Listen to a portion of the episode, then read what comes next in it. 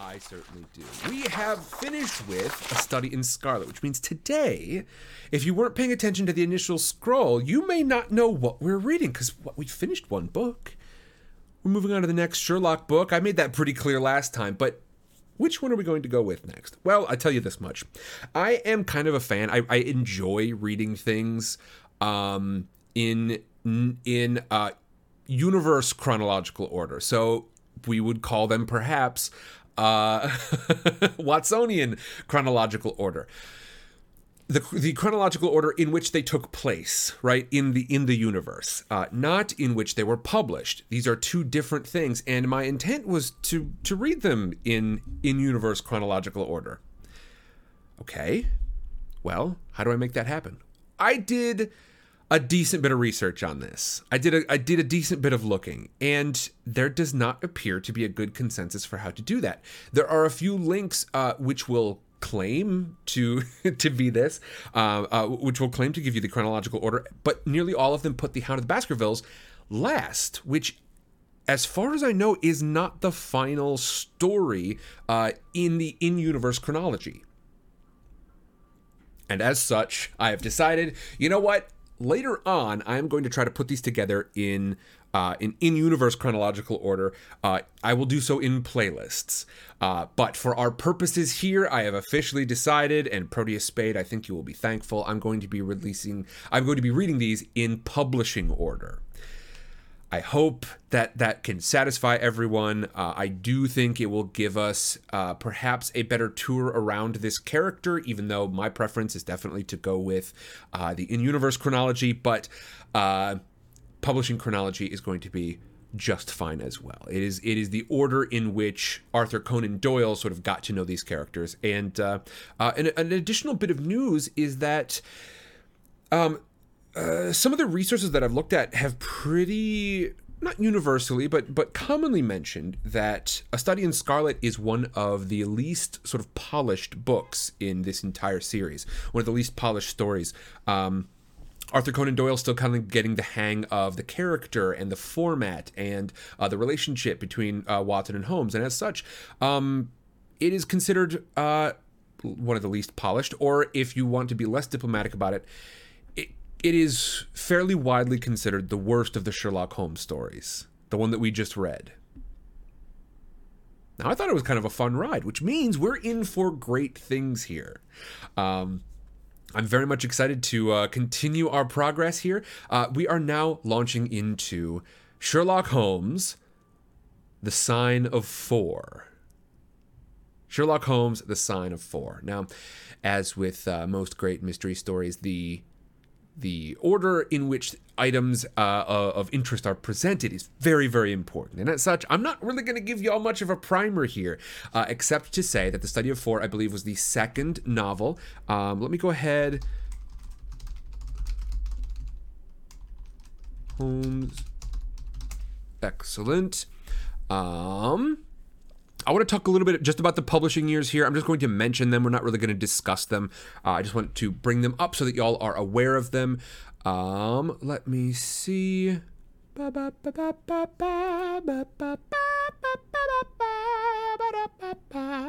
All right, so A Study in Scarlet, released in 1887 as a novel.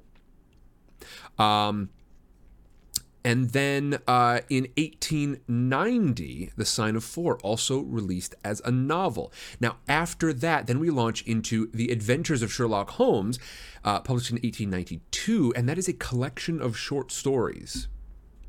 So not all of these were, were published as novels. Uh, the first two published as novels, and then uh, once we get into the Adventures of Sherlock Holmes, um, we are in. Uh, they were released, I believe, in a newspaper uh, called the Stand, I want to say? Or The Strand. The Strand.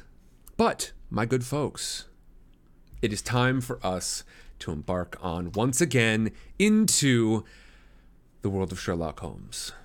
I will remind you, some of these characters are going to have voices that may uh, may come off a little bit rough at first. Um, I will give you an additional reminder that you're going to have to put some of the new stuff out of your mind. If this is your your your the first one in this series that you are listening to of mine, you're going to have to put some things out of your head. Phones, the internet, Benedict Cumberbatch. That last one's going to be a tough one, I know, but remember, we are heading way back in time. At the same time, I don't mind a little bit of anachronism. After all, I am using some pretty bebop jazz for uh, for our uh, scene intros and outros, and I know for some, for some, that's not the best possible option, but I love it. I love the energy. and uh, everybody, I hope you will enjoy as we embark into our second Sherlock Holmes mystery, The Sign of Four.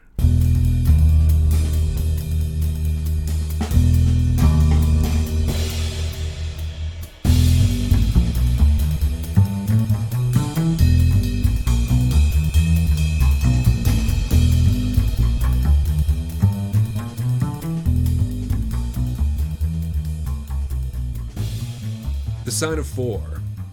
Chapter 1 The Science of Deduction.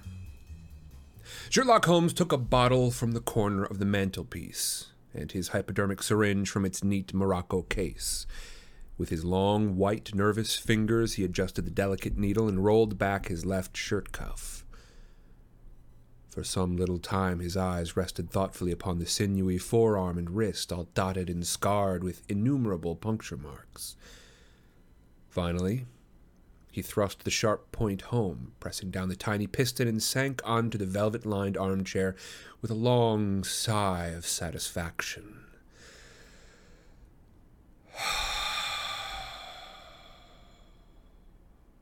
Three times a day, for many months, I had witnessed this performance, but custom had not reconciled my mind to it. On the contrary, from day to day, I had become more irritable at the sight, and my conscience swelled nightly within me at the thought that I had lacked the courage to protest. Again and again, I had registered a vow that I should deliver my soul upon the subject. But there was that in the cool, nonchalant air of my companion which made him the last man with whom one would care to take anything approaching to a liberty. His great powers, his masterly manner, and the experience which I had had of his many extraordinary qualities all made me diffident and backward in crossing him. Yet upon that afternoon, whether it was the Beaune which I had taken with my lunch or the additional exasperation produced by the extreme deliberation of his manner, I suddenly felt I could hold out no longer. All right, Ed. Which is it today? I asked. Morphine or cocaine? He raised his eyes languidly from the old black letter volume which he had opened. It is cocaine, he said. A 7% solution. Would you care to try it? No, indeed, I answered brusquely. My constitution's not got over the Afghan campaign yet. Can't afford to throw any extra strain on it. He smiled at my vehemence. Perhaps you're right, Watson, he said. I suppose that its influence is physically a bad one. I find it, however, so transcendentally stimulating and clarifying to the mind that its secondary action is a small matter at the moment. Or, all right, but consider, I said earnestly, count the cost. Your brain may, as you say, be roused and excited, but it's a pathological and morbid process which involves increased tissue change and may at last leave a permanent weakness. You know too what a black reaction comes upon you. Surely the game is hardly worth the candle. Why should you, for a mere passing pleasure, risk the loss of those great powers with which you've been endowed? Remember, I speak to you not only as a comrade, but as a medical man to one whose constitution I am somewhat answerable for. He did not seem offended. On the contrary, he put his fingertips together and leaned his elbows on the arm of his chair, like one who has a great relish for conversation. My mind, he said, rebels at stagnation. Give me a problem, give me work, give me the most abstruse cryptogram or most intricate analysis, and I am in my own proper atmosphere. I can dispose then with artificial stimulants, but I abhor the dull routine of existence. I crave for mental exaltation. That is why I've chosen my own particular profession, or rather created it, for I'm the only one in the world. The only unofficial detective, I said, raising my eyebrows. The only unofficial consulting detective, he answered. I'm the last and highest court of appeal and detection when Gregson or Lestrade or Athelney Jones are out of their depths, which, by the way, is their normal state. The matter is laid before me. I examine the data as an expert and pronounce a specialist's opinion. I claim no credit in such cases. My name figures in no newspaper. The work itself, pleasure of finding a field for my particular powers, is my highest reward. But you have yourself had some experience of my methods of work in the Jefferson Hope case. Yes, indeed, said I cordially. I was never so struck by anything in my life. I even embodied it in a small brochure with a somewhat fantastic title, A Study in Scarlet. He shook his head sadly. I glanced over it, said he. Honestly, I cannot congratulate you upon it. Detection is, or ought to be, an exact science and should be treated in the same cold and unemotional manner. You've attempted to tinge it with romanticism, which produces much the same effect as if you had worked a love story or an elopement into the fifth proposition of Euclid. But the romance was there, I remonstrated. Could not temper with the facts. Some facts should be suppressed, or at least a just sense of proportion should be observed in treating them. The only point in the case which deserved mention was the curious analytical reasoning from effects to causes by which I succeeded in unravelling it. I was annoyed at this criticism of a work which had been specially designed to please him. I confess, too, that I was irritated by the egotism which seemed to demand that every line of my pamphlet should be devoted to his own special doings. More than once during the years that I had lived with him in Baker Street had I observed that a small vanity overlay my companion's quiet and didactic manner. I made no remark, however, but sat nursing my wounded leg. I had a Jezail bullet through it some time before, and though it did not prevent me from walking, it ached wearily at every change in the weather. My practice has extended recently to the continent, said Holmes after a while, filling up his old briar root pipe.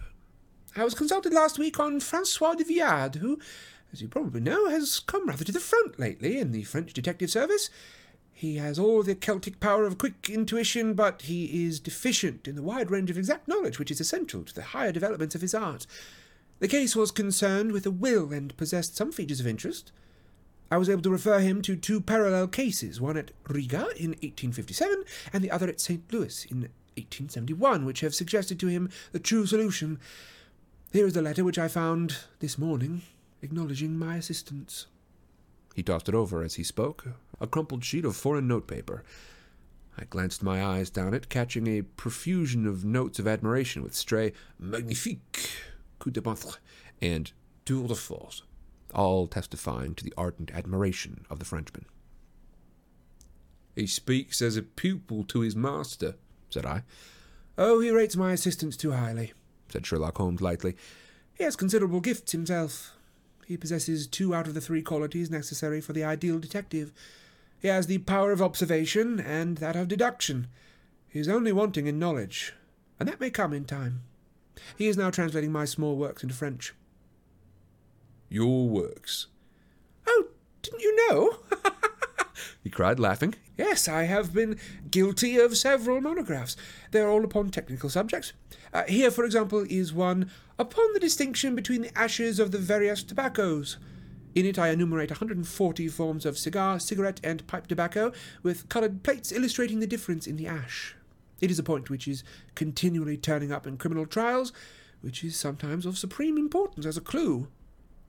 If you can say definitely, for example, that some murder has been done by a man who was smoking an Indian lunkah, it obviously narrows your field of search. To the trained eye, there is as much difference between the black ash of a trichinopoly and the white fluff of bird's eye as there is between a cabbage and a potato. You have got an extraordinary genius for minutiae, I remarked.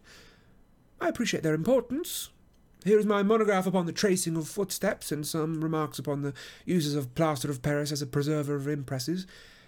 Uh, here, too, is uh, a curious little work upon the influence of trade upon the form of the hand, with lithotypes of the hands of slaters, sailors, cork cutters, compositors, weavers, and diamond polishers. That is a matter of great practical interest to the scientific detective, especially in cases of unclaimed bodies or in discovering the antecedents of criminals. But I weary you with my hobby. Mm, no, no, uh, not at all, I answered earnestly. It is of the greatest interest to me, especially since I've got the opportunity of observing your practical application of it. But you did just speak now of observation and deduction. Surely the one, to some extent, implies the other one, yeah? Why, hardly, he answered, leaning back luxuriously in his armchair and sending up thick blue wreaths from his pipe. For example, observation shows me that you have been to the Wigmore Street post office this morning, but deduction lets me know that you went there. You dispatched a telegram. Right on both points, but I confess I don't see how you arrived at it. It was a sudden impulse on my part, and I've mentioned it to no one. It is simplicity itself, he remarked, chuckling at my surprise. so absurdly simple that an explanation is superfluous, and yet it may serve to define the limits of observation and deduction. Observation tells me you have a little reddish mould adhering on your instep just opposite the Seymour Street office, they've taken up the pavement and thrown up some earth which lies in such a way it's difficult to avoid treading in it as you enter. The earth of this particular reddish tint, which is found, as far as I know, nowhere else in the neighbourhood. So much is observation. The rest is deduction. All right, then. Did you deduce the telegram? Well, of course, I knew you had not written a letter since I sat opposite you all morning. I see also in your open desk that you have a sheet of stamps and a thick bundle of postcards. What could you need to go into the post office for, then, but to send a wire? Eliminate all the other factors, and the one which remains must be the truth. All right, in this case, it is certainly so, I replied with a little afterthought. The thing, however, is, as you say, of the simplest. Huh. Would you think me impertinent if I were to put your theories to a bit more of a severe test? On the contrary, he answered, it will prevent me from taking a second dose of cocaine. I should be delighted to look into any problem which you might submit to me. I've heard you say it's difficult for a man to have any object in daily use without leaving the impression of his individuality upon it in such a way that a trained observer might read it. All right, so now I've got a watch here which has recently come into my possession. Would you have the kindness to let me have your opinion upon the character or habits of its late owner? I handed him over the watch with some slight feeling of amusement in my heart, for the test was, as I thought, an impossible one, and I intended it as a lesson against the somewhat dogmatic tone which he occasionally assumed. He balanced the watch in his hand gazed hard at the dial, opened the back, examined the works, first with his naked eyes and then with a powerful convex lens. I could hardly keep from smiling at his crestfallen face when he finally snapped the case shut and handed it back. There are hardly any data, he remarked. The watch has been recently cleaned, which robs me of my most suggestive facts. Yeah, you're right, I answered. It was clean before it was sent to me. In my heart, I accused my companion of putting forward a most lame and impotent excuse to cover his failure. What data could he expect from an uncleaned watch? Though unsatisfactory, my research has not been entirely barren, he observed, staring up at the ceiling with dreamy, lackluster eyes. Subject to your correction, I should judge that the watch belonged to your elder brother who inherited it from your father. All right, that you gather, no doubt, from the HW upon the back, yeah? Quite so. The W suggests your own name. The date of the watch is nearly fifty years back, and the initials are as old as the watch, so it was made for the last generation. Jewellery usually descends to the eldest son, and he is most likely to have the same name as his father. Your father has, if I remember right, been dead many years. It has therefore been in the hands of your eldest brother. Right so far, said I. Anything else? He was a man of untidy habits, very untidy and careless. He was left with good prospects, but he threw away his chances. Lived for some time in poverty with occasional short intervals of prosperity, and finally, taking to drink, he died. That is all that I can gather. I sprang from my chair and limped impatiently around the room with considerable bitterness in my heart. This is unworthy of you, Holmes, I said. could not have believed that you would have descended to this. Yeah? Yeah, you've made inquiries into the history of my unhappy brother, and you pretend to deduce this knowledge in some fanciful way. You cannot expect me to believe you've read all this from that old watch. It's unkind, and to speak plainly, it's got a touch of charlatanism in it. My dear doctor, he said kindly, pray accept my apologies. Viewing the matter as an abstract problem, I had forgotten how personal and painful a thing it might be to you. I assure you, however, that I have never known that you had a brother until you handed me the watch. All right, then now, in the great name of all that's wonderful, did you get those facts? They're absolutely correct in every particular. Well, that is good luck. I could only say that it was a balance of probability. I did not expect it all to be so accurate. But it wasn't mere guesswork. No, I never guess. It's a shocking habit, destructive to the logical faculty. What seems strange to you is only so because you did not follow my train of thought or observe the small facts upon which large inferences may depend. For instance, um, I began by stating that your brother was careless. When you observe the lower part of the watch case, you notice it is not only dinted in two places, but it is cut and marked all over from the habit of keeping other hard objects, such as coins or keys, in the same pocket. Surely it is no great feat to assume that a man who treats a fifty guinea watch so cavalierly must be a careless man. Neither is it very far fetched that a man who inherits one article of such value is pretty well provided for in other aspects. I nodded to show that I followed his reasoning. It is very customary for pawnbrokers in England, when they take a watch, to scratch the number of the ticket with a pinpoint upon the inside of the case. It's more handy than a label, as there is no risk of the number being lost or transposed. Uh, there are no less than four such numbers visible to my lens on the inside of the case. Inference that your brother was often at low water. Secondary inference that he had occasional bursts of prosperity, or else he could not have redeemed the pledge. Finally, I ask you to look at the inner plate, which contains the keyhole. Look at the thousands of scratches all round the hole, marks where the key has slipped. What sober man's key could have scored those grooves? But you will never see a drunkard's watch without them. He winds it at night, and he leaves these traces of his unsteady hand. Where is the mystery in all this? Yeah. It's clear as daylight, I answered. All right. I regret the injustice which I did, dear. I should have had more faith in your marvellous faculty. Might I ask whether you've got any professional inquiry on foot at present? None. Hence the cocaine. I cannot live without brain work. What what else is there to live for? Stand at the window here, Oh, was there ever such a dreary, dismal, unprofitable world? Is he how the yellow fog swirls down the street and drifts across the dun-coloured houses, or can be more hopelessly prosaic and material? What is the use of having powers, Doctor, when there's no field upon which to exert them? Crime is commonplace. Existence is commonplace, and no qualities save that which is commonplace have any function upon the earth. I had opened my mouth to reply to his tirade when a crisp knock at our door, and our landlady entered, bearing a card upon the brass salver. A young lady for you, sir, she said, addressing my companion. Miss Mary Morstan, he read. Hmm. I've got no recollection of the name. Ask the young lady to step up, Mrs. Hudson. Oh, don't go, Doctor. I should prefer that you remain.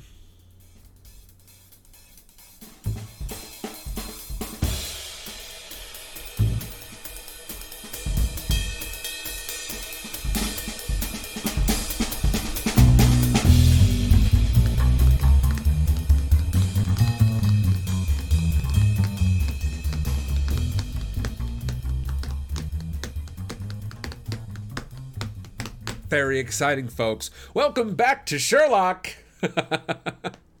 Sherlock Holmes, the sign of four. Now, we don't know what that means yet. And as such, we are once again in the position of having some pretty loosey goosey questions to begin our chatter breaks. But let's take a look at some things here. We have just learned another important note about Sherlock Holmes. Last book, of course, uh, we have just completed, uh, depending on what order you're listening this in. We have just finished reading um, A Study in Scarlet. And don't forget, folks, we do have three more chapters to go today, so come on back quite soon. Um, I'm not even going to take a break. We're just going to chat a bit before we go on to into our uh, second chapter of the day.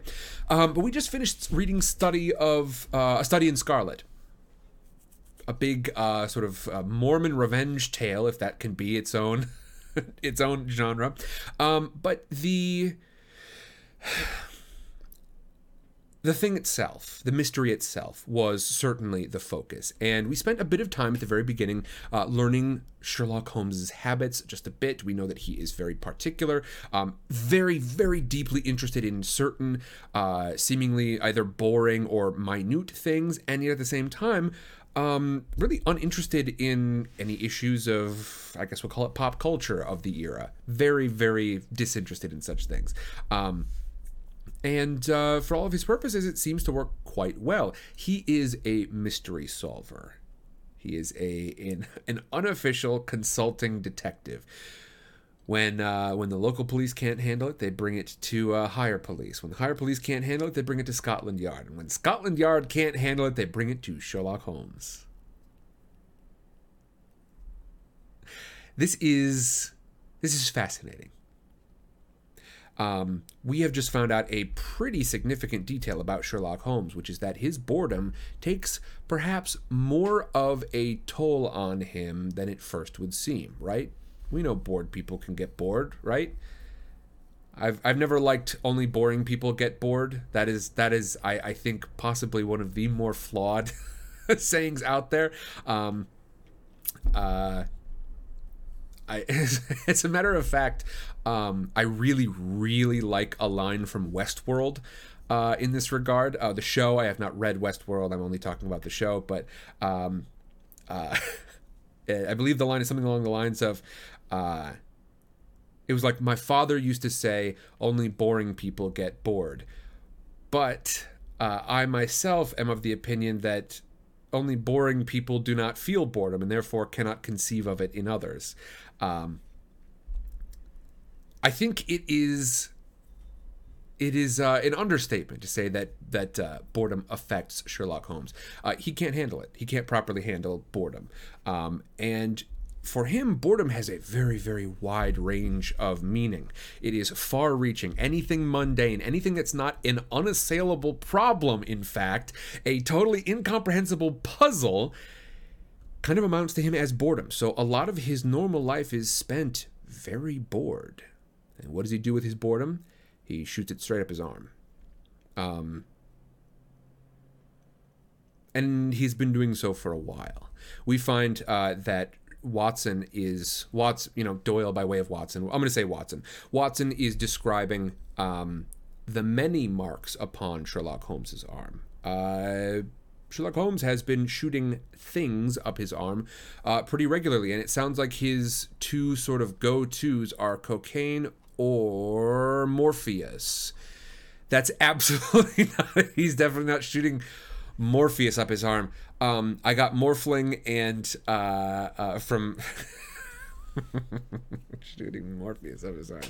Good lord. I've got Morphling uh, on the brain, and I tried to take a hard left out of Morphling because um, we were talking about that during our our last Thursday series. Um, uh, the uh, the Hunger Games. It took me forever to come up with that name. So morphine or cocaine, and uh, clearly he is a he is one of the folks uh, who is by way of considering it uh, in an analytical way um, he has sort of dulled down his own ability to process this as, as an addiction by by saying like ah yes a seven percent solution right? By by saying that you are you know doing this in these in, in a really scientific fashion he is sort of distancing himself from his own troubles with it. Because there do appear to be troubles. And uh, I want to make it clear that I am not anti-drug in all respects but let's look at how he's using this. Um, it is remedial, right? He's self medicating here. This is not something he does for fun. This is something that he needs uh, as a way to overcome boredom. Um, uh, and and by the number of marks upon his arm, I think we can assume this is a problem for Sherlock Holmes.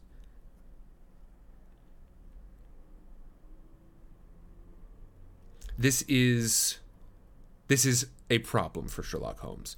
Um, our time with Sherlock Holmes has been spent watching him be very excited, uh, very.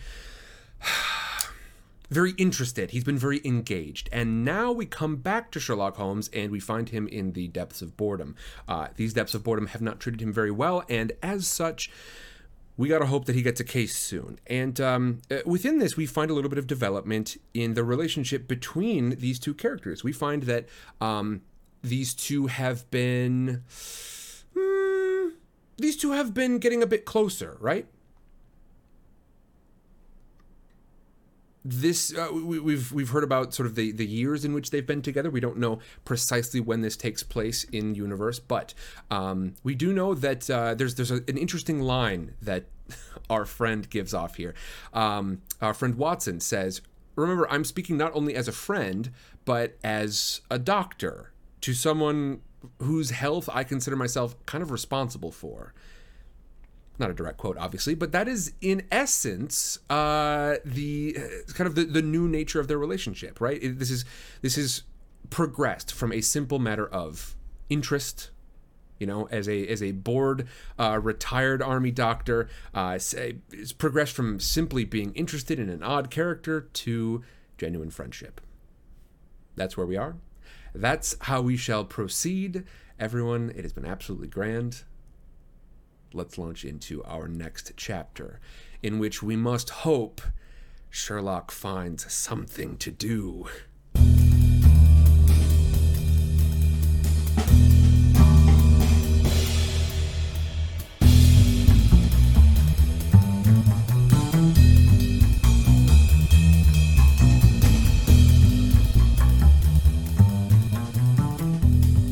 Chapter 2 The Statement of the Case.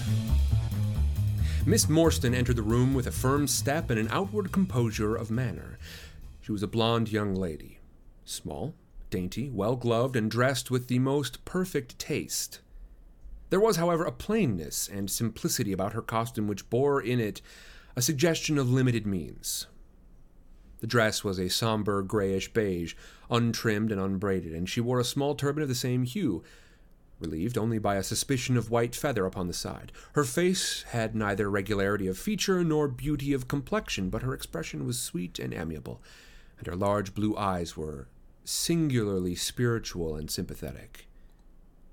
In an experience of women which extends over many nations and three separate continents, I have never looked upon a face which gave a clearer promise of a refined and sensitive nature. I could not but observe that as she took a seat which Sherlock Holmes placed for her, her lip trembled, her hand quivered, and she showed every sign of intense inward agitation. I've come to you, Mr. Holmes, she said, because you once enabled my employer, Mrs. Cecil Forrester, to unravel a little domestic complication. She was much impressed by your kindness and skill. Um, Mrs. Cecil Forrester? he repeated thoughtfully. I believe that I was of some slight service to her. The case, however, as I remember it, was a very simple one. She did not think so, but at least you cannot see the same of mine. I can hardly imagine anything more strange, more utterly inexplicable than the situation in which I find myself. Holmes rubbed his hands, and his eyes glistened. He leaned forward in his chair with an expression of extraordinary concentration upon his clear cut, hawk like features. State your case, said he, in brisk business tones. I felt that my position was an embarrassing one. Uh, you will, I'm sure, excuse me, I said, rising from my chair. To my surprise, the young lady held up her gloved hand to detain me. If your friend, she said, would be good enough to stop, he might be of inestimable service to me. I relapsed into my chair. Okay, now,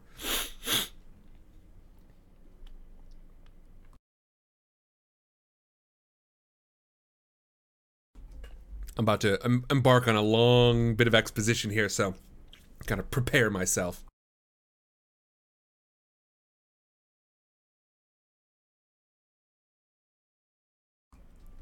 Briefly, she continued, the facts are these.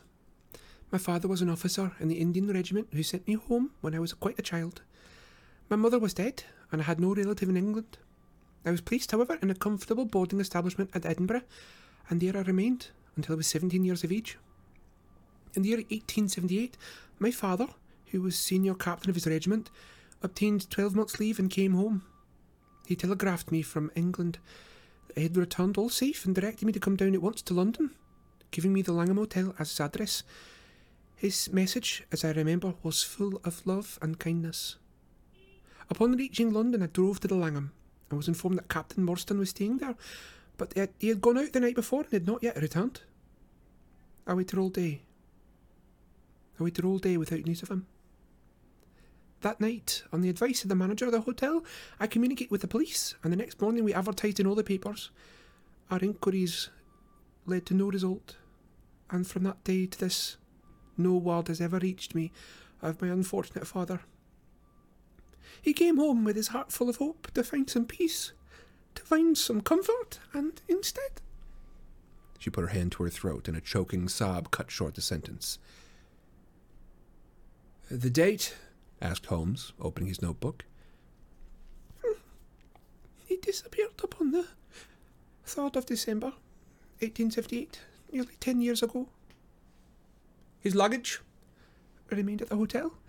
There was nothing in it to suggest a clue. Some clothes, some books, and a considerable number of curiosities from the Andaman Islands. He had been one of the officers in charge of the convict guard down there. Has he got any friends in town? Only one that we know of, a Major Sholto, of his own regiment, the 34th Bombay Infantry. The Major had retired some little time before and lived at Upper Norwood. We communicated with him, of course, but he did not even know that his brother officer was in England. Hmm, a singular case, remarked Holmes. I've not yet described to you the most singular part. About six years ago, to be exact, upon the 4th of May, 1882, an advertisement appeared in the Times asking for the address of Miss Mary Morstan and stating that it would be to our advantage to come forward. There was no name or address appended. I had had that.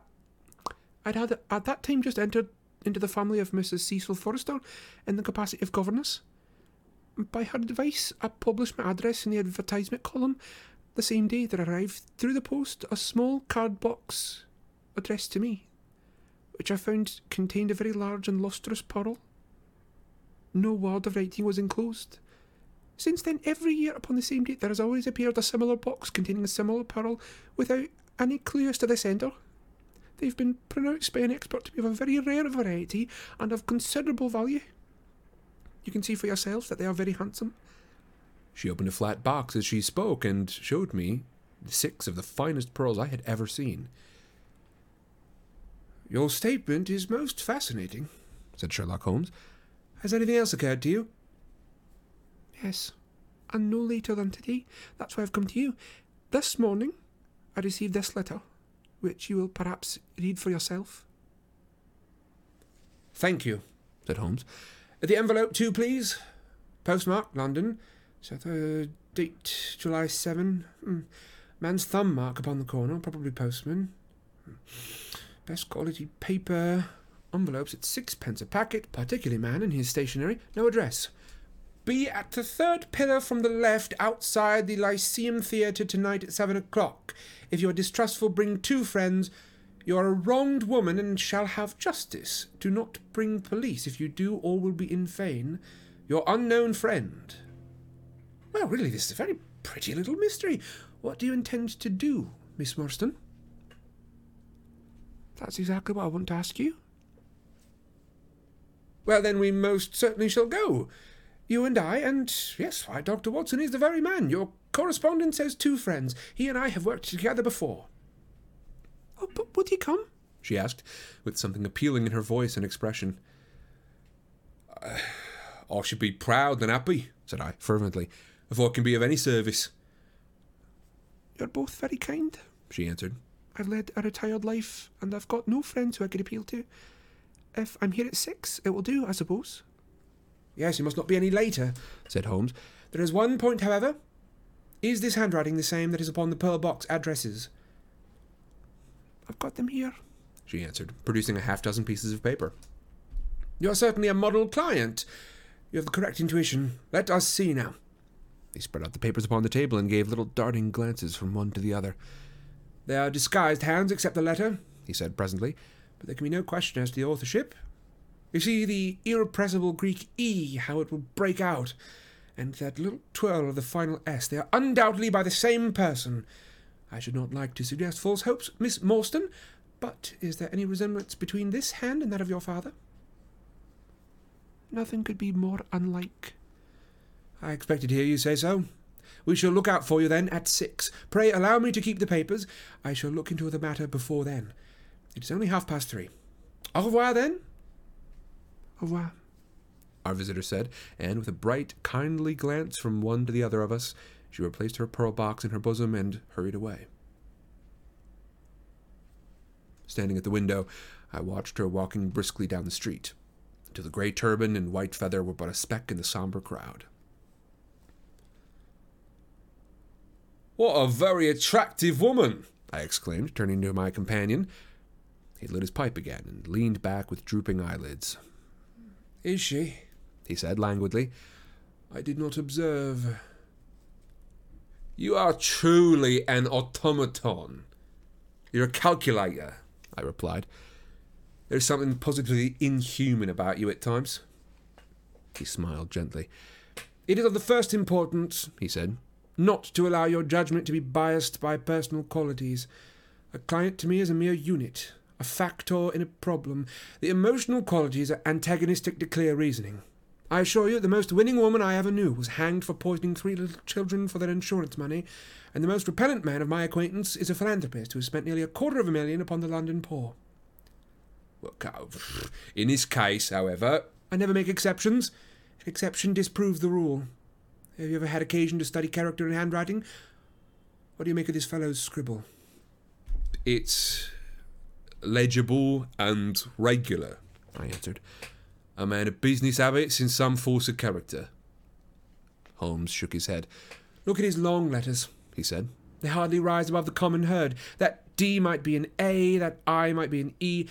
Men of character always differentiate their long letters, however illegibly they might write. There is vacillation in his K's and self esteem in his capitals. I am going out now. I've got some few references to make. Let me recommend this book, one of the most remarkable ever penned. It is Winwood Reade's Martyrdom of Man. I shall be back in an hour. I sat in the window with the volume in my hand, but my thoughts were far from the daring speculations of the writer. My mind ran upon our late visitor, her smiles, the deep, rich tones of her voice, the strange mystery which overhung her life. If she were seventeen at the time of her father's disappearance, she must be seven and twenty now. A sweet age when youth has lost its self consciousness and become a little sobered by experience. I sat and mused until such dangerous thoughts came into my head that I hurried to my desk and plunged furiously into the latest treatise upon pathology. What was I, an army surgeon with a weak leg and a weaker banking account, that I should dare to think of such things? She was a unit, a factor, nothing more. If my future were black, it was better, surely, to face it like a man than to attempt to brighten it by mere will o' the wisps of the imagination.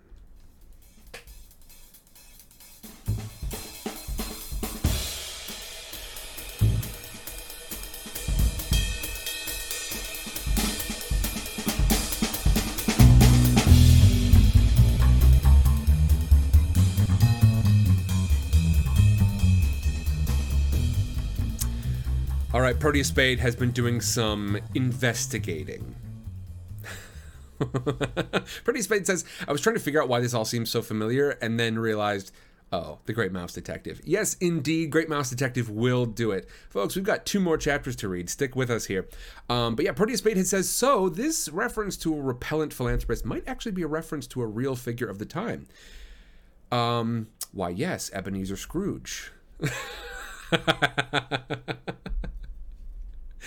I no, I I do actually. You know what? The, the the timing on that, I don't want to make you sit here and watch me Google it, but the timing on that could be interesting, couldn't it? Let's see. Can I Google two things really quickly? Yes, I think so. Um, let me go ahead and say a Christmas Carol. Let's see. Let's see. When was this published? Um, let's see, published 1843.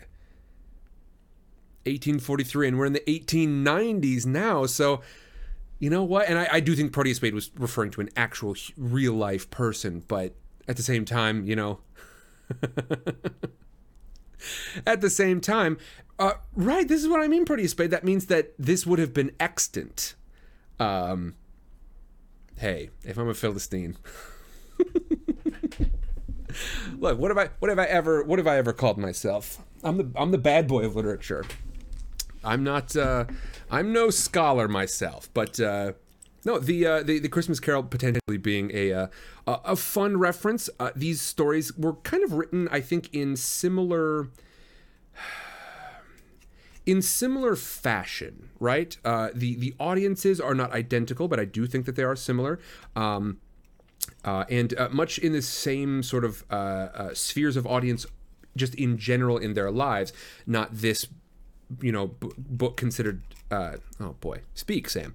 Uh, not this story compared to that story necessarily but uh, just the the whole bodies of work of charles dickens and um, uh, and arthur conan doyle uh, simply being that uh, they were released in similar sort of uh, newspaper pattern oftentimes uh, interspersed by novels. And we have got a uh, I know, I know, Proteus Spade. Now, come on, now come on a second here. I have made, we have made a number of comparisons to, uh, to Arthur Conan Doyle and like vloggers. Excuse me, not Arthur Conan Doyle, but to to Dr. Watson and vloggers. So let us not say, let us not say Victorian and Edwardian were too far for two authors to be considered with one another. As a matter of fact, we could go far as far back as Greece and continue to talk about the different social classes to which they appealed. Um, so that is that is more of what I'm saying. Um, uh, simply that the uh, the styles of delivery in which these two authors uh, uh sort of operated were similar, and um, I think that uh, you know largely these were not. Uh, I don't know the the fiction that they were writing, I think, was designed to appeal to similar folk, with the exception that I do think The Christmas Carol did have a particular bent uh, wherein Dickens was hoping it would appeal to uh, some higher class folk and actually serve as a bit of a reminder to um, to your your fellow man. Um, but but I do think some comparisons are apt. Um, but yeah, we find that uh, our our heroes are finally once again upon an adventure. Sherlock seems engaged once again. We know that there is uh, there's something in Sherlock that uh, could easily be turned off by the solution to something suddenly becoming obvious. We'll have to watch out for that one. Um, hopefully, there is no you know there, there's no big moment here in the next chapter where it's like oh yeah, she's been sending him to herself for, uh, I guess, laundering pearls. Is pearl laundering a thing, do we suppose? Probably not. Probably not, I don't think. I guess it could be, couldn't it? Laundering through pearls? I see. Some some different clarifications having been made in chat. Um, uh, but yeah, no, this this uh, this era I think is it's an interesting time, uh, and uh, I do believe that we are reading some of the the pop lit of these era. Um, there was one more thing. What was it? I don't remember. Oh, I do remember, but it doesn't come it doesn't come along until like three or four books down the line. So, never mind. Everybody, thank you so much for joining me. What do you say we just launch into our next chapter? Uh, first, a very small spot of review. Chapter one of the sign of four. Sherlock and Watson are hanging out in the apartment. Uh, Sherlock is bored as hell, and he is consuming cocaine, which at the time I don't believe is illegal, but does have its negative uh, uh, habits known. Its negative qualities are, I believe, a known entity because Watson is trying to warn him off of this stuff, but Sherlock simply cannot cope with being bored. Um, now, this is, you know what? We are in we're, we're in the review phase. If you want to learn more about that, we had a discussion about it between chapters one and two. Um, I, I shouldn't I shouldn't elongate our our review periods. Um, but he's bored. Luckily, a problem presents itself. Um, we find that a woman enters. Uh, Mrs. Marsden. Am I right about that? Call, call on, call on. Come on, come on. Where's the name at? Morstan. There we go. Miss Morstan. Miss Morstan enters and says, Sherlock Holmes, I've got a problem for you. Um, you helped my employer. Uh, I am essentially a nanny uh, for these folks, and um, well, you helped my employer. Could you perhaps help me? She is dressed uh, uh, well and nicely, but nicely for someone uh, who does not have a lot of money, and uh, she produces in the midst of this conversation a bunch of pearls. Okay, what's all this? Well, uh, she says my father disappeared ten years ago. Uh, he was a soldier. He sent me away to live in Edinburgh for a while because he was uh, a soldier in India, um, and he sent me to live in Edinburgh. He said uh, uh when I, you know, after I turned, I believe it was 17, um, he sent me a letter from London saying, "I'm here. Come to this hotel. I'm waiting for you." He seemed energetic. He seemed full of life. He seemed happy. She goes down to London. She goes to this hotel in question. She asks about him because he's not there. And they say, oh, yeah, he went out last night. We haven't seen him. She waits another day. She gets involved, gets the police involved. He does not show up. For 10 years, he has not made an appearance. Her father is missing. It's been 10 years. Um, and that is not the most strange part of all this. The most strange part is that she has been receiving packages every year. Um, let me let me verify the year because I want to say that there is um, about six years ago, the exact date being May fourth, eighteen eighty two. Um, basically, uh, she keeps getting. Uh, she keeps getting these packages, and in each package is a really expensive pearl and nothing else. Uh, and then finally, she does get something else. Uh, and this is why she has come forward to ask uh, Sherlock his advice. She gets a letter saying, basically, be outside this theater at seven o'clock tonight. You can bring some friends, because uh, I know it would be scary to come forward like this, but you have been wronged and you will have justice, Miss Morstan. Sherlock says, All right, I make one and Dr. Watson makes two. Let's go. And so we are headed to the theater.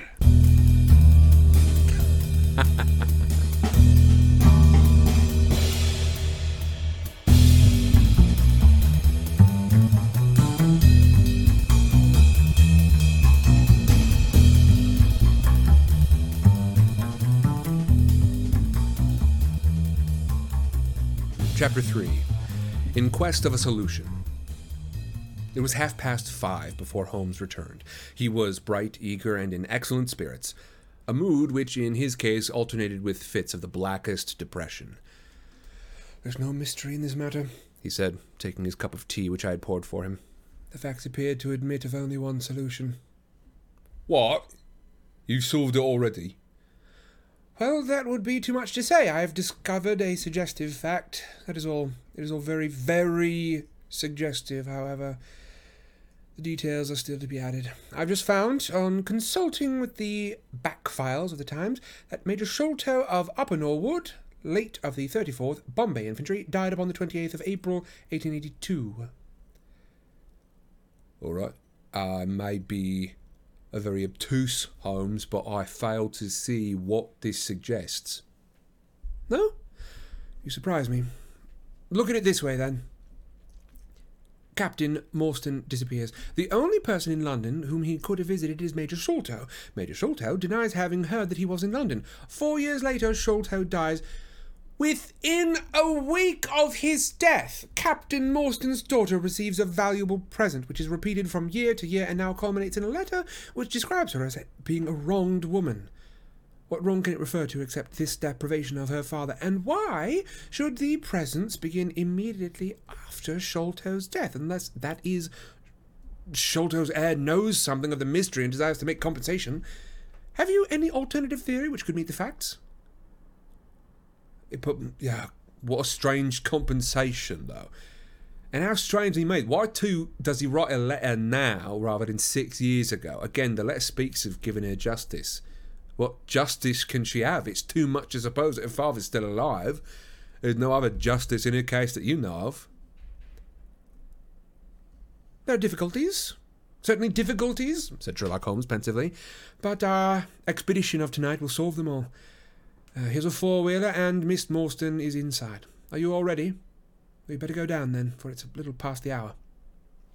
I picked up my hat and my heaviest stick, but I observed that Holmes took his revolver from his drawer and slipped it into his pocket. It was clear that he thought our night's work might be a serious one. Miss Morstan was muffled in a dark cloak, and her sensitive face was composed but pale. She must have been more than woman if she did not feel some uneasiness at the strange enterprise upon which we were embarking, and yet her self control was perfect, and she readily answered the few additional questions which Sherlock Holmes put to her. Major Sholto was a very particular friend of Papa's, she said. His letters were full of allusions to the Major. He and Papa were in command of the troops at the Andaman Islands, so they were thrown a great deal together. By the way, a curious paper was found in Papa's desk which no one could understand. I don't suppose it might be of the slightest importance, but I thought you might care to see it, so I brought it with me. It's right here. Holmes unfolded the paper carefully and smoothed it out upon his knee. He then very methodically examined it all over with his double lens. It is paper of Indian manufacture, he remarked. It has at some time been pinned to a board. The diagram upon it appears to be of a plain, large building with numerous halls, corridors, passages. At one point is a small cross done in red ink, and above it is 3.37 from left in faded pencil writing. In the left hand corner is a curious hieroglyph, like four crosses in a line with their arms touching. Beside it is written in very rough and coarse characters, the sign of four. Jonathan Small, Mahomet Singh, Abdullah Khan, Dost Akbar. Mm, no, I, I confess I do not see how this bears upon the matter, and yet it is evidently a document of importance. It's been very carefully kept in a pocket book, for the one side is as clean as the other. It was in his pocket book when we found it. Preserve it carefully, then, Miss Morstan, for it may prove to be of use to us. I begin to suspect that this matter may turn out to be much deeper and more subtle than at first I supposed. I must reconsider my ideas. He leaned back in the cab, and I could see by his drawn brow and his vacant eye he was thinking intently. Miss Morstan and I chatted in an undertone about our present expedition and its possible outcome, but our companion maintained his impenetrable reserve until the end of our journey. It was a September evening, not yet seven o'clock, but the day had been a dreary one, and a dense, drizzly fog lay low upon the great city. Mud colored clouds drooped sadly over the muddy streets. Down the strand, the lamps were but misty splotches of diffused light which threw a feeble circular glimmer upon the slimy pavement. The yellow glare from the shop windows streamed out into the steamy, vaporous air and threw a murky, shifting radiance upon the crowded thoroughfare. There was, to my mind, something eerie and ghost like in the endless procession of faces which flitted across these narrow bars of light. Sad faces and glad, haggard and merry. Like all humankind, they flitted from the gloom into the light, and so back into the gloom once more. I am not subject to impressions, but the dull, heavy evening and the strange business upon which we were engaged combined to make me nervous and depressed. I could see from Miss Morstan's manner she was suffering from the same feeling. Holmes alone could rise superior to petty influences. He held open his notebook upon his knee, and from time to time he jotted down figures and memoranda in the light of the pocket lantern. At the Lyceum Theatre, the crowds were already thick at the side entrances. In front, a continuous stream of hansoms and four wheelers were rattling up, discharging their cargoes of shirt fronted men and beshawled, bediamonded women. Winnemen, Winnemen, not quite. Bediamonded is a hell of a word. Discharging their cargoes of shirt fronted men and beshawled, bediamonded women. Women it did it again. bediamonded, it's getting me. Okay. Now, I don't often get stuck on one, but I can feel this one trying to creep up on me. Not, not. It's just I, if I say if I say not X word, I'm just gonna get the word lodged even more. Women, women. Oh, Pretty Spade has put it in phonetically. Now I'm really gonna be messed up. Discharging their cargoes of shirt-fronted men and beshawled, bediamonded women. We had hardly reached the third pillar, which was our rendezvous, before a small, dark, brisk man in the dress of a coachman accosted us. Are you the parties who come with Miss Morstan? he asked. I'm Miss Morstan, and these two gentlemen are my friends, she said. He bent a pair of wonderfully penetrating and questioning eyes upon us. You will excuse me, miss, he said in a certain dogged manner, but I was to ask you to give me your word that neither of your companions is a police officer. I give you my word on that, she answered. He gave a shrill whistle, at which a street urchin led across a four wheeler and opened the door. The man who had addressed us mounted to the box while we took our places inside. We had hardly done so before the driver whipped up his horse and plunged away at a furious pace through the foggy streets. The situation was a curious one. We were driving to an unknown place on an unknown errand. Yet our invitation was either a complete hoax, which was an inconceivable hypothesis, or else we had good reason to think that important issues might hang upon our journey. Miss Morstan's demeanor was as resolute and collected as ever. I endeavored to cheer her and amuse her by reminiscences of my adventures in Afghanistan. But to tell the truth, I was myself so excited at our situation and so curious as to our destination that my stories were slightly involved. To this day, she declares that I told her one moving anecdote as to how a musket looked into my tent at the dead of night and how I fired a double barreled tiger cub at it. At first, I had some idea as to the direction that we might be traveling, but soon, what with the pace, the fog, and my own limited knowledge of London, I lost my bearings, and I knew nothing, save that we seemed to be going a very long way. Sherlock Holmes was never at fault, however, and he muttered the names as the cab rattled through the squares and in and out by tortuous by streets. Rochester Row, said he. Now Vincent Square. Now we come out in Vauxhall Bridge Road. We're making for the Surrey side, apparently. Yes. Yes, I thought so. Now we're on the bridge. You can catch glimpses of the river. We did indeed get a fleeting view of a stretch of the Thames with the lamps shining down the broad, silent water. But our cab dashed on and was soon involved in a labyrinth of streets upon the other side. Wordsworth Road, said my companion.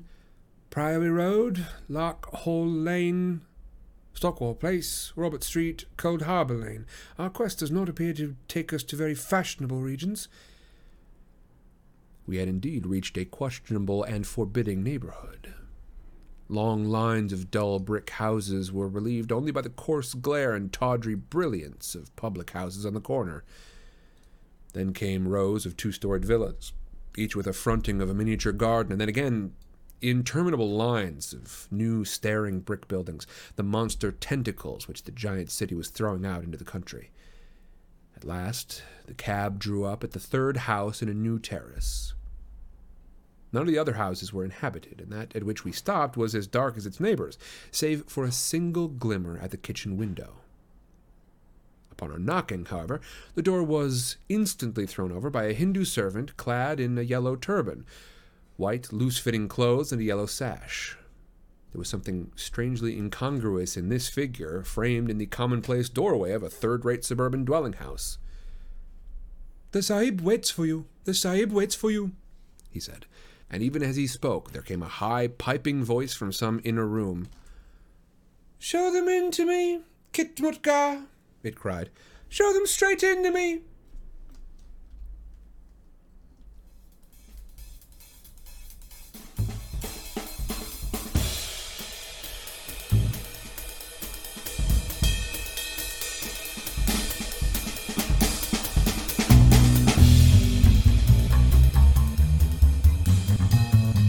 Fascinating.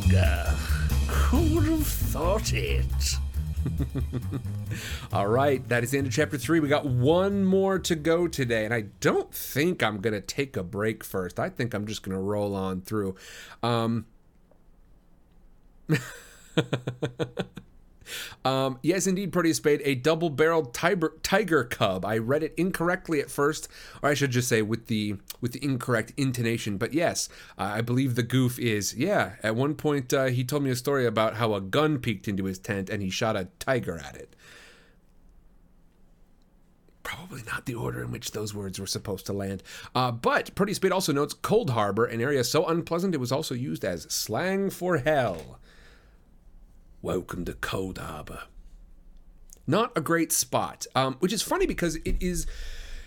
you know, it's described here as essentially a new suburb. And these days, I think there are absolutely uh, uh, spots in which the. Um, in, which, uh, like a, a new suburb, like a totally uninhabited new suburb, could be considered super creepy, and yet, like hellish is not the way that I would typically describe them, right? Um, but uh, it, it is it is described as a new suburb here, right? Um, where is the proper designation for this? Uh, here we go.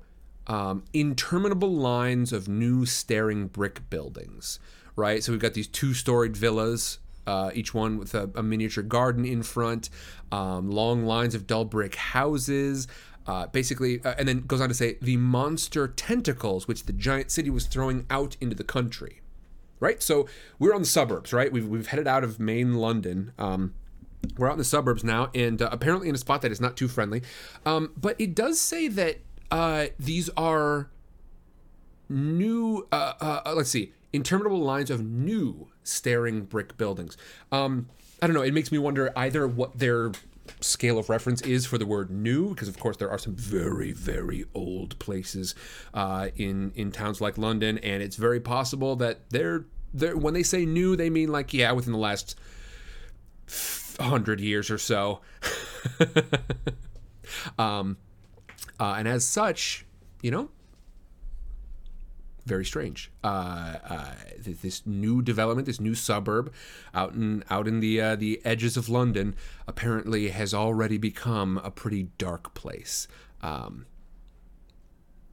but it's possible that uh, you know Coldharbour Lane has, you know, come to mean it came to be slang for hell at some point much later on. And when Sherlock here says our quest does not appear to take us to very fashionable regions, he simply means like, yeah, well, no, because then the very next line is we had indeed reached a questionable and forbidding neighborhood. I don't know. It's funny. I wonder what the what the connotations were around like new housing developments around that time. You know, because this is this is essentially what that is. We have arrived at a a new suburb, uh, and I know I find new suburbs to be pretty creepy, but not in like more in an existential way, kind of in a in an almost Lovecraftian way, not in not in like a, a Sherlock Holmes mystery solving sorts of ways.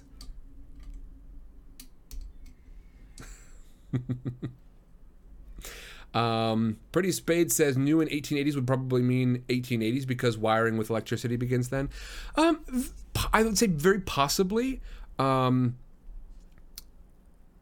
um, but typically, I want to say that refers to like individual houses. I wanted to say, but yeah, yeah this is. Um, I, I, think you probably have a deeper knowledge of this kind of era than I do. Uh, but overall, very curious, and uh, this is one of those great things where we can look at the reactions of the characters and see just how strange are we supposed to take this. Well, pretty strange um, as we find that there is uh, a, a, very dignified servant standing in the door of this like you know imagine going on a dark and stormy day out into a, a brand spanking new suburb of chicago or whatever the relevant uh, big big city is near you. Dark and stormy day you head out into this suburb. Appears to be pretty unpopulated, kind of a new area, and it's just you know a new a new suburb, uh, you know like little three bedrooms, four bedrooms, that kind of thing. And uh, you step to the front door of one of them, and all of the houses along the street are totally dark. There's a single light on in one of these buildings. You walk up to the front door, and it's answered by like a butler in a bow tie and coattails uh, you know, holding like a silver tray and with a, the towel over the arm and all that, right? It's it's an odd place to find this person. Interesting. Let's find out who is it that calls from the depths of this strange house for the guests to be brought forward.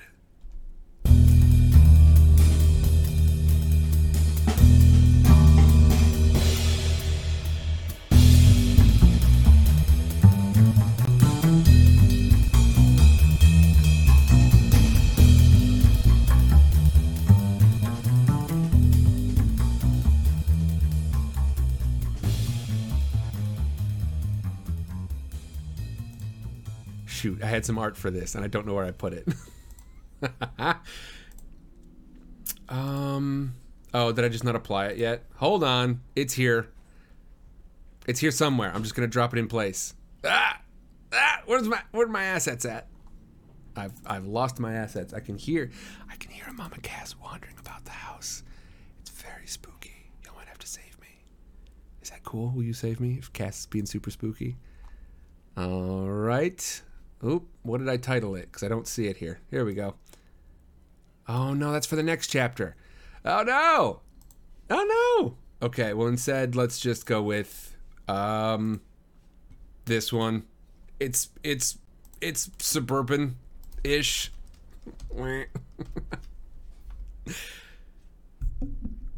Chapter 4 The Story of the Bald Headed Man. We followed the servant down a sordid and common passage, ill lit and worse furnished, until we came to a door open upon the right, which he threw open. A blaze of yellow light streamed out upon us, and in the center of the glare there stood a small man with a very high head, a bristle of red hair all round the fringe of it, and a bald, shining scalp, which shot out from among it like a mountain peak from fir trees. He writhed his hands together as he stood, and his features were in a perpetual jerk, now smiling, now scowling, but never for an instant in repose. Nature had given him a pendulous lip and a too visible line of yellow and irregular teeth, which he strove feebly to conceal by constantly passing his hand over the lower part of his face. In spite of his obtrusive baldness, he gave the impression of youth. In point of fact, he had just turned his thirtieth year. Your servant, Miss Morstan, he kept repeating in a thin, high voice. Your servant, gentlemen. Pray step into my little sanctum. A small place, miss, but furnished to my own liking. An oasis of art in the howling desert of South London. We were all astonished by the appearance of the apartment into which he invited us. In that sorry house, it looked as out of place as a diamond of the first water in a setting of brass.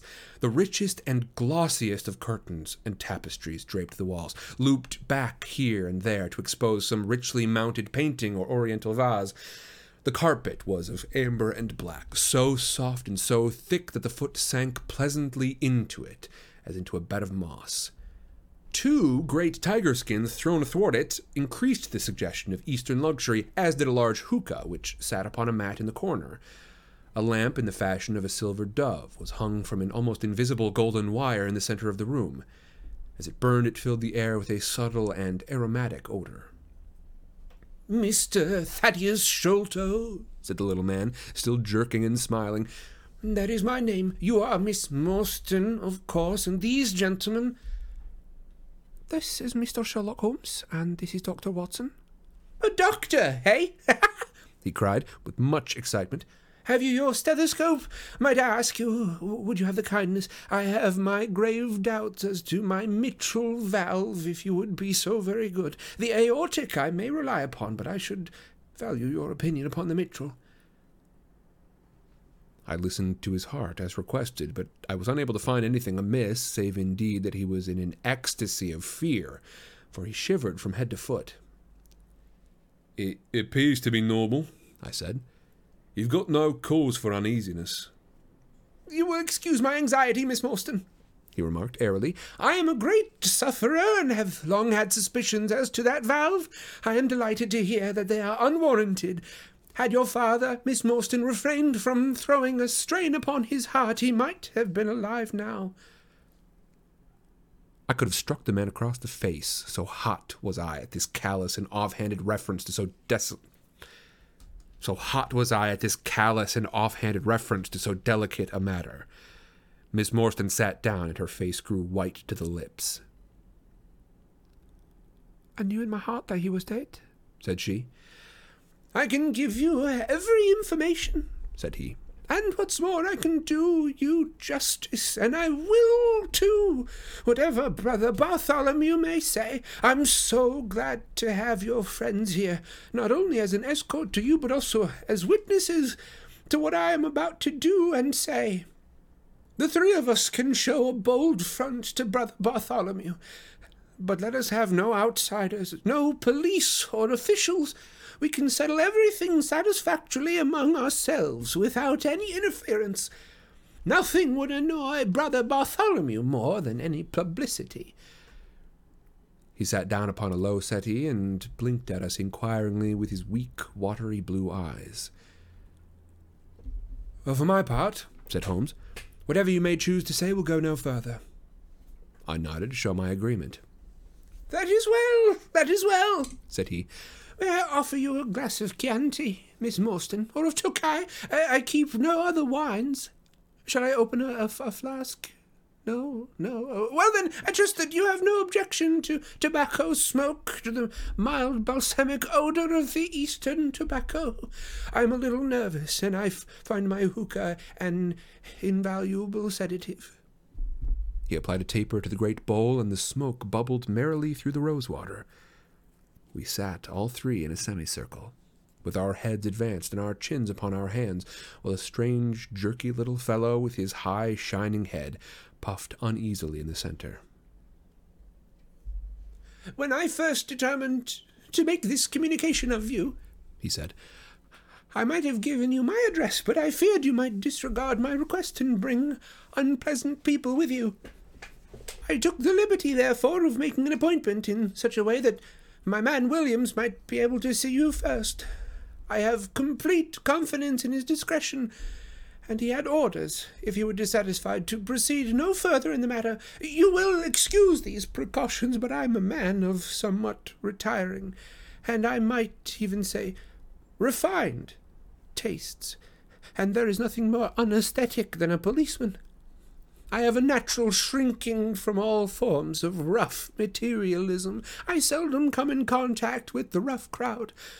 I, I live, as you see, with some little atmosphere of elegance around me. I may call myself a patron of the arts. It is my weakness. the, the, the landscape is a genuine Corot, and though a connoisseur might perhaps throw doubt upon that Salvator Rosa, there cannot be the least question about the Bouguereau. I am partial to the modern French school. You will excuse me, Master Sholto, said Miss Morstan but I'm here at your request to learn something which you desire to tell me. It's very late, and I should desire that the interview be as short as possible. At the best, it must take some time, he answered, for we shall certainly have to go to Norwood and see Brother Bartholomew. We shall all go and try to get the better of Brother Bartholomew. He's very angry with me for taking the course which has seemed right to me. I had quite high words with him last night. You, you cannot imagine what a terrible fellow he is when he's angry. If we were to go to Norwood, perhaps it would be best to start out at once, I ventured to remark. He laughed until his ears were quite red. that would hardly do. he cried. I don't know what he would say if I brought you in that sudden way. No, no, no. I, I, I must prepare you by showing you how we all stand to each other. I must tell you that there are several points in the story of which I am myself ignorant. I can only lay the facts before you as I know them myself. Uh, my father was, as you may have guessed, Major John Sholto, once of the Indian Army. He retired some eleven years ago and came to live at Pondicherry Lodge in Upper Norwood. He had prospered in India and brought back with him a considerable sum of money, a large collection of valuable curiosities, and a staff of servants. With these advantages he bought himself a house and lived in great luxury. My twin brother Bartholomew and I were the only children. I very well remember the sensation which was caused by the disappearance of Captain Morstan. We read the details in the papers, and knowing that he had been a friend of our father's, we discussed the case freely in his presence. He used to join our speculations as to what could have happened. Never f- for an instant did we suspect the whole secret hidden in his own breast, that of all men he alone knew the fate of Arthur Morstan. We did know, however, that some mystery, some positive danger, overhung our father. He was a very fearful man of going out alone, and he always employed two prize fighters to act as porters at Pondicherry Lodge. Uh, Williams, who drove you tonight, who was one of them. He was once lightweight champion of England. Our father would never tell us what it was he feared, but he had a most marked aversion to men with wooden legs. On one occasion he actually fired his revolver at a wooden legged man who proved to be a harmless tradesman canvassing for orders. We, we had to pay a large sum of money to hush the matter up. My brother and I used to think this a mere whim of my father's, but events have since led us to change our opinion. Early in 1882, my father received a letter from India, which was a great shock to him. He nearly fainted at the breakfast table when he opened it, and from that day he sickened to his death. That was the letter we could never discover, but I could see as he held it, it was short and written in a scrawling hand. He had suffered for years from an enlarged spleen, but he now rapidly became worse, and toward the end of April we were informed he was beyond all hope, and that he wished to make a last communication with us. When we entered his room, he was propped up with pillows and breathing heavily.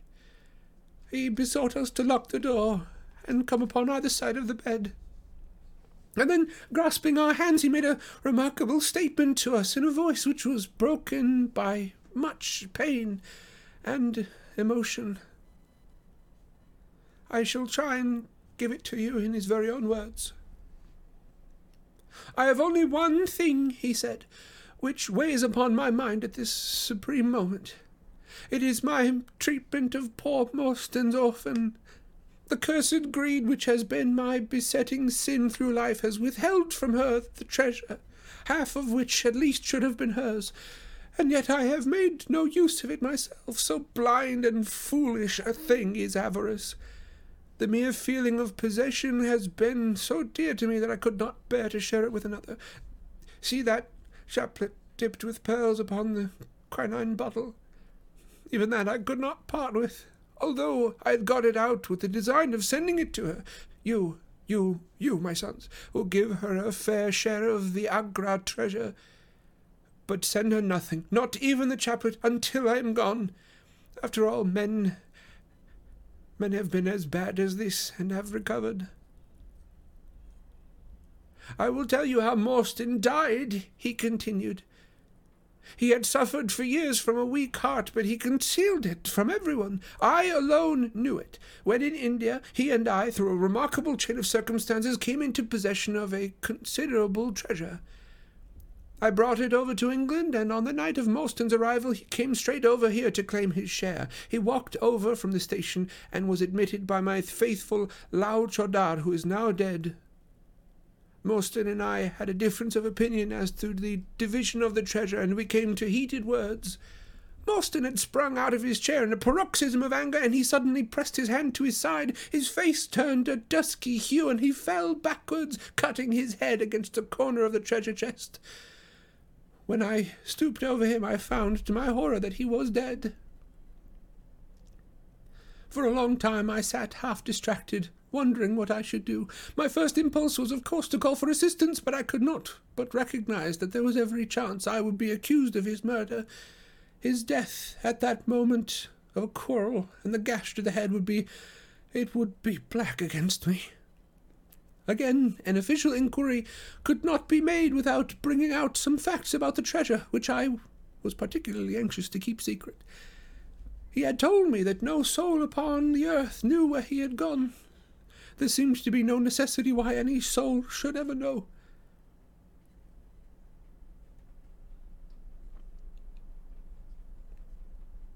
We don't get the reminder very often here, but I just want to make it clear this is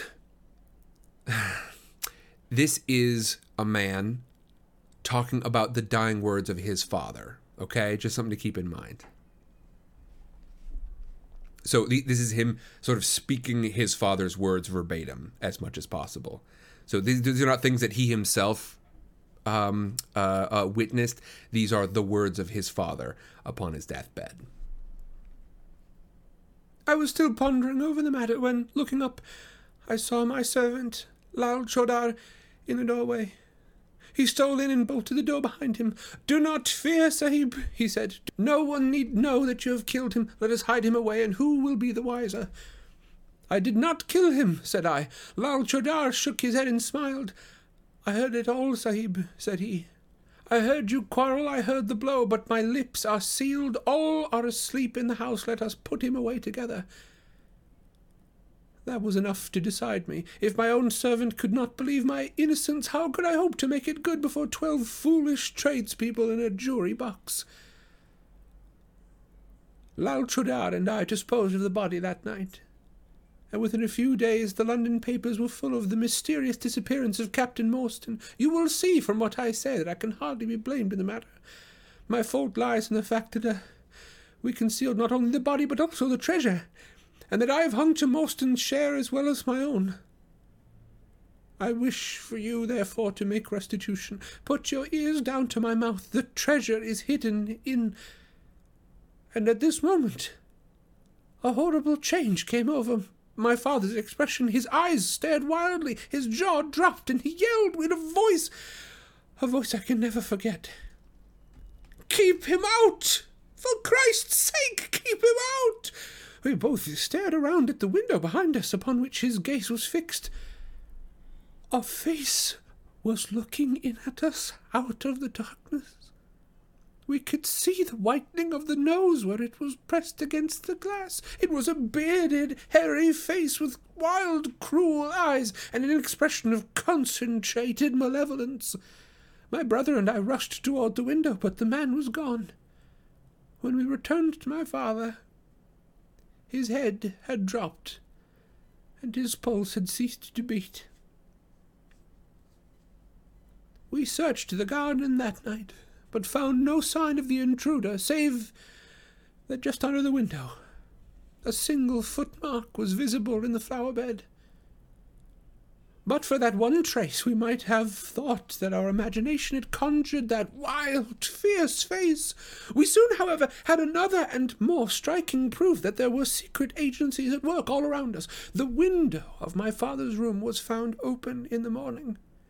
His cupboards and boxes had been rifled, and upon his chest was fixed a torn piece of paper with the words, The Sign of Four, scrawled across it.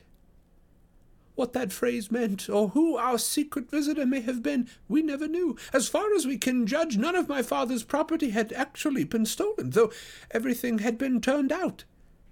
My brother and I naturally associated this peculiar incident with the fear which haunted my father during his life, but it is still a complete mystery to us. The little man stopped to relight his hookah and puffed thoughtfully for a few moments.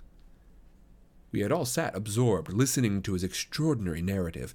At the short account of her father's death, Miss Morstan had turned deadly white, and for a moment I feared she was about to faint. She rallied, however, drinking a glass of water which I quietly poured out from a Venetian carafe on the side table. Sherlock Holmes leaned back in his chair with an abstracted expression and the lids drawn low over his glittering eyes. As I glanced at him, I could not help but think that on the very day he had complained bitterly of the commonplaceness of life, here we were. Here, at least, was a problem which would tax his sagacity to the utmost. Thaddeus Sholto looked from one to the other of us with an obvious pride at the effect which his story had produced, and then continued between the puffs of his overgrown pipe. My brother and I, he said, were, as you imagine, much excited as to the treasure which my father had spoken of. For weeks and for months we dug and delved in every part of the garden without discovering its whereabouts. It was maddening to think that the hiding place was on his very lips at the moment when he died. We could judge the splendor of the missing riches by the chaplet which he had taken out. Over this chaplet, my brother Bartholomew and I had some little discussion. The pearls were evidently of great value, and he was averse to part with them, for, between friends, my brother was himself a little inclined to my father's fault. He thought, too, that if we parted with the chaplet it might give rise to gossip and finally bring us to trouble. It was all that I could do to persuade him to let me find out Miss Morstan's address and send her a detached pearl at fixed intervals so that she, at least, might never feel destitute. It was a kindly thought, said our companion earnestly. It was extremely good of you. The little man waved his hand deprecatingly. We were your trustees, he said.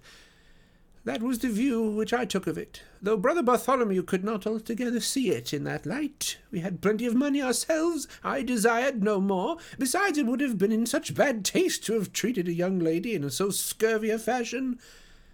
Le manoir gueux amener crime. The French have a very neat way of putting these things. Our differences of opinion on this subject were so far that I thought it best to set up rooms for myself, so I left the Pondicherry Lodge, taking the old Khitmutgar and Williams with me. Yesterday, however, I learned that an event of extreme importance has occurred. The treasure has been discovered. I instantly communicated with Miss Morstan, and it only remains for us to drive out to Norwood and demand our share. I explained my views last night to Brother Bartholomew, so we shall be expected, if not welcome, visitors. Mr. Thaddeus Sholto ceased and sat twitching upon his luxurious settee. We all remained silent, with our thoughts upon the new development which this mysterious business had taken. Holmes was the very first to spring to his feet. You have done well, sir, from first to last, said he. It is possible that we might be able to make some small return by throwing some light upon that which is still dark to you. But, as Miss Morstan remarked just now, it is late, and we had better put the matter through without delay. Our new acquaintance very deliberately coiled up the tube of his hookah and produced from behind a curtain a very long, befrogged topcoat with astrakhan collar and cuffs. This he buttoned up tightly, in spite of the extreme closeness of the night, and finished his attire by putting upon a rabbit skin cap and hanging lappets which covered the ears, such that no part of him was visible, save his mobile and peaky face. My health is somewhat fragile, he remarked, as he led the way down the passage. I am compelled to be a valetudinarian. Our cab was awaiting us outside, and our program was evidently prearranged, for the driver started out at once at a rapid pace. Thaddeus Sholto talked incessantly, in a voice which rose high above the rattle of the wheels. Bartholomew is a clever fellow, said he.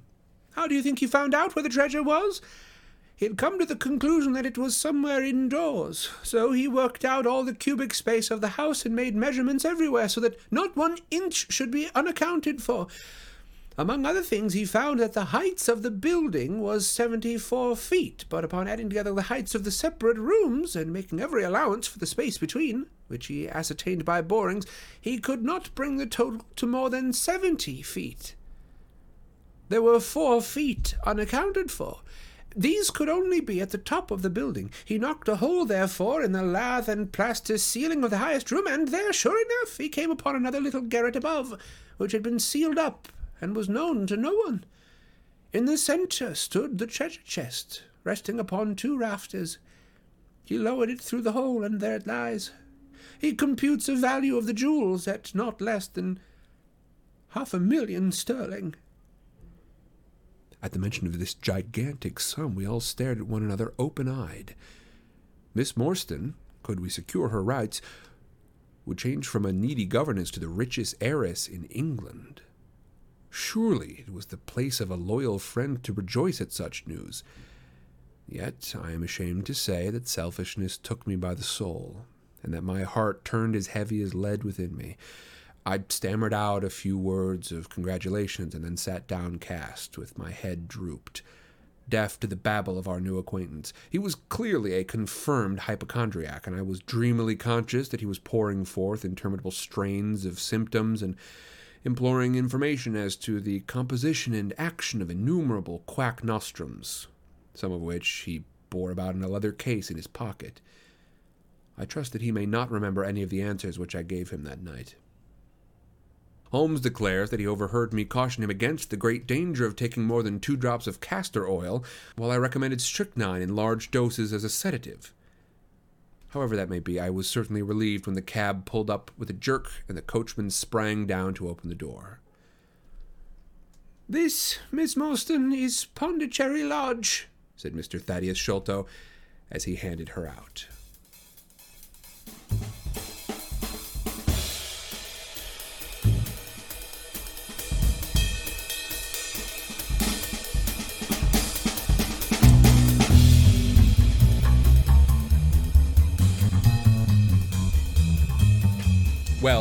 There you have it, my good folks. Uh, we are embarked upon a new mystery, right? And it seems to be mysteries underneath mysteries, right? There is a there is the mystery of this woman. Her her father disappeared one night and was never seen again. This was ten years ago, and then suddenly, six years ago, she starts receiving in the mail pearls of huge value, individual pearls after after you know apparently whoever was trying to send them to her didn't know her address. And so we we're we're at the first mystery. This one is all uncovered pretty quickly assuming it's all true. We find that uh, we encounter mr sholto copley i'm joking um, the son of major sholto um, you know, essentially, there are these two war buddies, right? One of them has a daughter, sends her away. This is Miss Morstan. Uh, one of them has twin boys. Uh, this is Sholto. And uh, uh, and one of these twin boys we have just met here. He's got this high voice and he seems to be very nervous all the time. And they have been sending these pearls uh, because it seems that upon the night that they returned to England, uh, these two old war buddies bringing the treasure that they let's I mean let's let's be honest about this fact that they stole from from India. Um, we must assume, uh, bringing these th- this treasure, uh, they return to London, and upon the very night uh, when uh, Miss Morstan's father is supposed to claim his half of this treasure, he dies. He dies in the room with his old war buddy, and even this old war buddy's servant, even even Shol- Sholto's uh, servant, can't who was like right outside the door at the time cannot be convinced that Sholto didn't murder this man. And so he thinks, you know what? If my servant, my loyal servant won't even believe it, how could I ever convince the police about this? And as a matter of fact, I really don't want the police to know much about the treasure. And so the two of them dispose of this woman's father's body. Um, pearls are all well and good, but can we take a step back for a second and say that just to have her father go missing with no explanation is also pretty bad? And also, let's let's talk about one pearl per year. If anything, this would just drive a person slowly crazy. I think.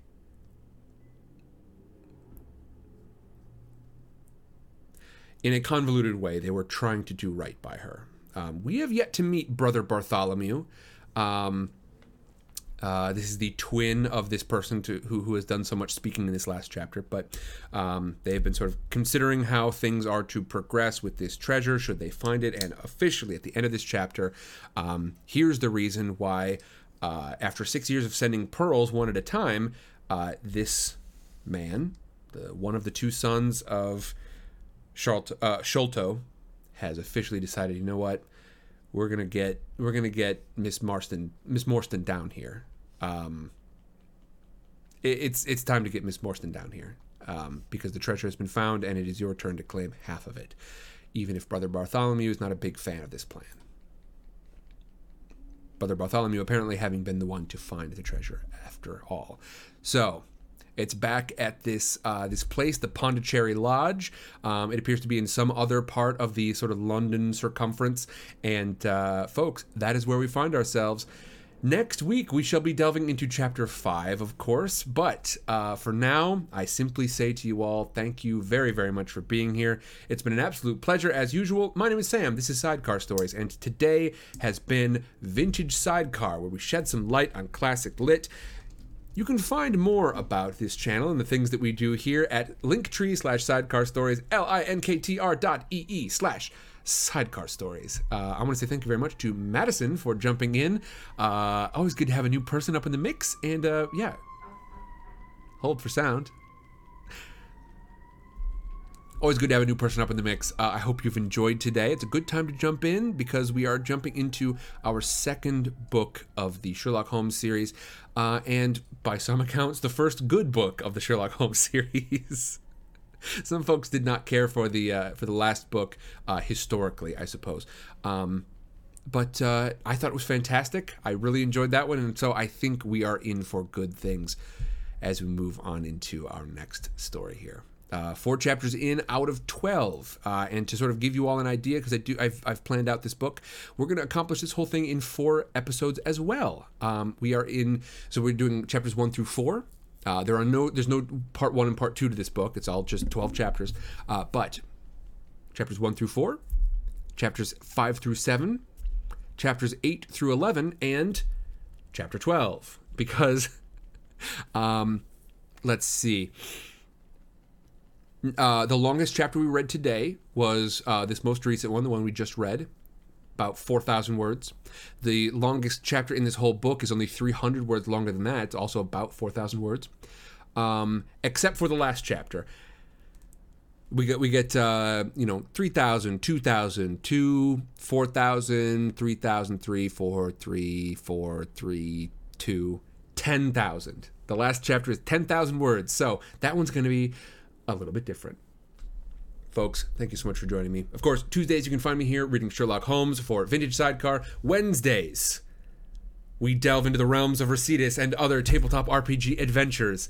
Um, that is Side Cannons! The RPG wing of Sidecar Stories. On Thursdays, we have got Flying Sidecar, a voice actor's venture through some stories we all love.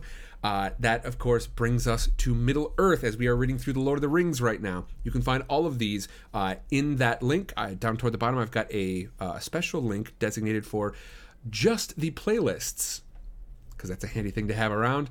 Uh, everybody, we have read quite a few things here. I'm looking forward to reading quite a bit more. Um, as some of you know, we've passed our two millionth word uh, quite a bit earlier this year, but hey, we're we are we are cranking along at a pace even greater than that which we were endeavoring to match before. Uh, Sandra says, I'll be leaving you all. Have a great day, and I will see you guys in Recidus. Indeed. See y'all tomorrow in the realms of Recidus. We have just we've just managed to heist our way into the little gate town. The little gate town of Fabra, which is actually a big old gate town. Uh, the gate town of Fabra stands at the end of um, the Ponte de Verde Bridge.